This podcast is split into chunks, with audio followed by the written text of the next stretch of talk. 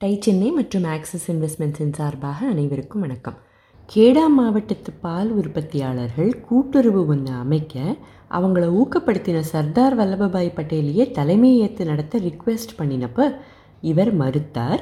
அதுக்கு ரெண்டு காரணங்கள் இருக்குதுன்னு போன மெசேஜில் சொன்னேன் இல்லையா?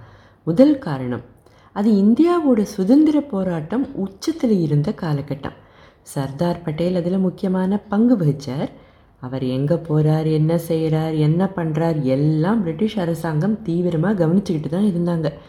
இந்த நிலைமையில் இவர் இந்த பால் உற்பத்தியாளர்களுக்காக தலைமை பொறுப்பை ஏற்றுக்கிட்டார்னா பால் உற்பத்தியாளர்கள் பால்சனுக்கு எதிராக தான் போராடுறாங்கங்கிறத விட்டுட்டு பட்டேல் ஆங்கிலேய அரசை எதிர்த்து போராடத்தான் இப்படியெல்லாம் செய்கிறாருன்னு கதை வேற மாதிரி போய் இந்த நியாயமான கோரிக்கைக்கு கூட ஒரு தப்பான முத்திரையை குத்திடக்கூடாதுன்னு நினச்சார் பட்டேல். பால்சன் அவங்கள முதல்ல அடக்கின மாதிரி பிரிட்டிஷ் அரசாங்கம் இவங்கள அடக்கிட்டா இவங்களால தாங்க முடியாதுன்னு அவருக்கு தோணுச்சு. ரெண்டாவது காரணம் கூட்டுறவு சங்கம்னா அந்தந்த ஊர் மக்கள் ஏற்படுத்திக்கணும்னு தானே அர்த்தம். ஸோ அவங்களுக்கு இருக்கிற பிரச்சனையை சால்வ் பண்ண அவங்க தான் முயற்சி எடுக்கணும். அப்போ தான் அது சஸ்டெயினபிளாக இருக்கும்னு திடமாக நம்பினர். இது வரைக்கும் சரி ஆனால் இவ்வளவு பேரை வழி நடத்திக்கிட்டு போக ஒரு லீடர் தேவை இல்லையா இல்லைன்னா தெளிவான பாதை இல்லாமல் என்ன செய்யறதுன்னே தெரியாமல் குழப்பம் ஏற்படலாம். அதனால் வெற்றியும் கிடைக்காத போகலான்னு சர்தார் பட்டேலுக்கு தோணுச்சு. ஸோ ஒருத்தரை அங்கே அனுப்பி வச்சார். அவர் நமக்கு தெரிஞ்ச ஒருத்தர் தான். பிற்காலத்தில் இந்தியாவோட பிரதமராக இருந்த மொராஜி தேசாய் தான் பட்டேல் செலக்ட் பண்ணி கேடா மாவட்டத்திற்கு அனுப்பி வச்ச தலைவர். என்ன செய்யணும் எப்படி செய்யணும்னு தெளிவாக பிளான் போட்டு கொடுத்தார் மொராஜி தேசாய். இந்த திட்டத்தின்படி இடைத்தரகர்கள் கிடையாது. பால்சன் போன்ற தனியார் நிறுவனங்களும் கிடையாது. அப்போ லாபம் எல்லாம் பால் உற்பத்தியாளர்களுக்கு மட்டும்தானே? இதெல்லாம் நடக்கணும்னா ஒரு விஷயம் நிச்சயம் நடக்கணும். இது நடக்கலைன்னா இந்த பிளான் தவிடுபொடி ஆகிடும்னு சொன்னார். கூட்டுறவு சங்கம் தொடங்கணும்னா அத்தனை பேரோட ஒத்துழைப்பும் ரொம்ப முக்கியம். பிரிஞ்சு நின்னா வேலைக்காகாதுன்னு மெதுவாக சொல்லி புரிய வச்சார். ஒரு போராட்டம்னா அதில் வெற்றியும் கிடைக்கலாம் தோல்வியும் ஏற்படலாம். யார் யாரை வேணால் சப்போர்ட் செய்வாங்க யார் யாரை வேணால் சப்போர்ட் செய்யாமல் இருப்பாங்க இதெல்லாம் நம்ம சொல்ல முடியாது. பாம்பே மில்க் ஸ்கீம் இந்த கூட்டுறவை சப்போர்ட் செய்வாங்களா இருக்கலாம் இல்லை செய்யாமலும் இருக்கலாம். இது எல்லாத்தையும் சொல்ல சொல்ல இந்த பால் உற்பத்தியாளர்களுக்கு இதோட பிக் பிக்சர் நல்லாவே தெரிய ஆரம்பிச்சிது.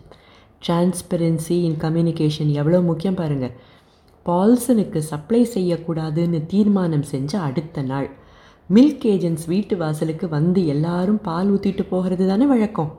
அன்றைக்கி ஒருத்தர் கூட வரல. என்ன நடக்குதுன்னு அப்போ அந்த ஏஜென்ட்ஸ்க்கு எதுவும் புரியல. எத்தனை நேரம்தான் பொறுமையாக இருக்கிறது? பயம் வேற. விசாரித்தப்போ யாரும் இவங்கக்கிட்ட பால் விற்க தயாராக இல்லைங்கிற உண்மை தெரிஞ்சுது. நேரடியாக பாலை பிஎம்எஸ்ஸுக்கு விற்க போகிறோம் அப்படின்னு இவங்க சொன்னதும் ஏதோ லூசுத்தனமாக உளறிட்டு இருக்காங்க. வம்பாய் எந்த திசையில் இருக்குன்னே இவங்களுக்கு தெரியாது. இவங்களாவது அங்கே போய் விற்கிறதாவதுன்னு நினச்சாங்க. மிரட்டி கெஞ்சி என்னெல்லாமோ பண்ணியும் பார்த்தாங்க. கண்ட பலன் மாட்டோம் முடியாது அப்படின்னு இந்த பால் உற்பத்தியாளர்கள் செஞ்ச தீர்மானமான முடிவு தான் ஆயிரத்தி தொள்ளாயிரத்தி நாற்பத்தி ஆறாம் வருஷம் ஜனவரி மாதம். கேடா மாவட்டத்தில் மில்க் ஸ்ட்ரைக் இந்திய வரலாற்றில் நடந்த முக்கியமான போராட்டங்களில் இதுவும் ஒன்று நூற்றுக்கணக்கான பால் உற்பத்தியாளர்கள் தங்களோட மொத்த உழைப்பும் வேஸ்ட்டாக போனாலும் பரவாயில்ல ஆனால் அராஜகத்தை சகிச்சிக்க மாட்டோன்னு குரல் கொடுத்தாங்க. ஒன்றும் தெரியாத கிராம மக்கள் ஏதோ காய்ச்சி மூச்சுன்னு புலம்பிகிட்டு இருக்காங்கன்னு நினச்சி பால்சன் நிறுவனமும் அரசாங்கமும் இவங்கள கண்டுக்கவே இல்லை. போக போக சரியாக போயிடும்னு நம்பினாங்க. ஆனால் அப்படி நடக்கலை.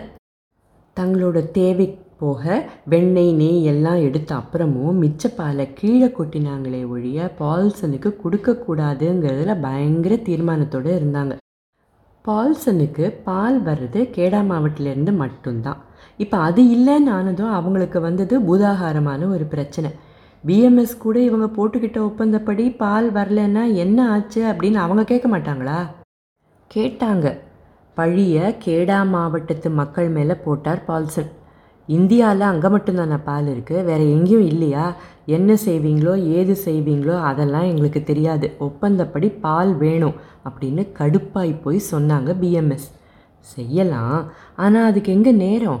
ஆயிரக்கணக்கான லிட்டர்கள் பாலை எங்கிருந்து திடுதிப்புன்னு கொண்டு வருது? ஒரு வழியாக பம்பாய் அரசாங்கத்திற்கு பால்சனை நம்பி பிரயோஜனம் இல்லைன்னு ஞானோதயம் வந்தது. மெது மெதுவாக அவங்களே நேராக கேடா மாவட்டத்து விவசாயிகிட்ட போய் பேச தொடங்கினாங்க. இந்த கூட்டுறவோட முதல் வெற்றி இதுதான். சுறுசுறுப்பு சேவை மனப்பான்மை இந்த ரெண்டும் கலந்த அபூர்வ மனிதர் திரிபுவன் தாஸை சந்தித்து பேச்சுவார்த்தையை நடத்த தொடங்கினாங்க. இதோட முடிவில் கேடா மாவட்டத்து பால் உற்பத்தியாளர்கள் கூட்டுறவு சங்கங்கள் அமைக்க அரசாங்கம் அனுமதி கொடுத்தது. பல கஷ்டங்கள் பிரச்சனைகள் எதுக்கும் மனம் சளைக்காத திரிபுவன்தாஸ் கிராமவாசிகளுக்கும் பால் உற்பத்தியாளர்களுக்கும் பயன்படுற மாதிரியான ஒரு கூட்டமைப்பை நிறைய விதிமுறைகளோட அமைச்சர். இந்த கூட்டுறவு சங்கத்தில் யார் சேரலாம் அதுக்கான ரூல்ஸ் ரெகுலேஷன்ஸ் எல்லாத்தையும் தெள்ள தெளிவாக போட்டார். ஆனால் ஏகப்பட்ட சவால்கள் பிரச்சனைகள் இதையெல்லாம் விவரிக்க தொடங்கினா இந்த மெசேஜஸ் இன்னும் பல பகுதிகளுக்கு ஓடும். திரிபுவன் தாஸ் ஒரு விஷயத்தில் ரொம்ப தீர்மானமாக இருந்தார். மக்களோட முழு ஒப்புதல் இல்லாமல் இந்த திட்டத்தை அவங்க மேலே திணிக்கவே கூடாதுன்னு நம்பினர். அவங்க ஒப்புதல் கொடுக்குற வரைக்கும் அவங்களுக்கு புரியிற மாதிரி எடுத்து சொன்னார். ஆயிரத்தி தொள்ளாயிரத்தி நாற்பத்தி ஆறு அக்டோபர் மாதத்தில் ஹட்குட் அப்படிங்கிற இடத்துல முதல் பால் உற்பத்தியாளர்கள் கூட்டுறவு சங்கம் அமைக்கப்பட்டது. அதுக்கப்புறம் கோபாலபுரா அப்படின்னு இன்னொரு கிராமத்துலேயும் வந்தது. இந்த ரெண்டும் தான் அமுல் அப்படிங்கிற ஒரு பெரிய கடலோட ரெண்டு சின்ன துளிகள் அப்படின்னு சொல்லலாம். இந்த மாதிரியான கூட்டுறவு சங்கங்களை அறிமுகப்படுத்தினவர் திரிபுவன்தாஸ் அப்படின்னு பலர் நினைக்கலாம்.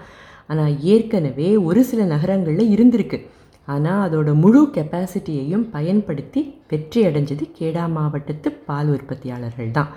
இந்த மாதிரி பல கூட்டுறவு சங்கங்களை அமைக்கிறதுல மும்முரமாக திரிபுவன்தாஸ் ஈடுபட்டிருந்த நேரத்தில் வேற ஒரு மனிதர் ஒரு இன்டர்வியூவை அட்டன் பண்ணிகிட்டு இருந்தார் போச்சு அடுத்த கதைக்கு போயிட்டீங்களா?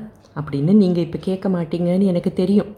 ஏதோ விஷயம் இருக்குது அதனால தான் சொல்கிறாங்க அப்படிங்கிற நம்பிக்கை இப்போ உங்களுக்கு வந்திருக்கும்.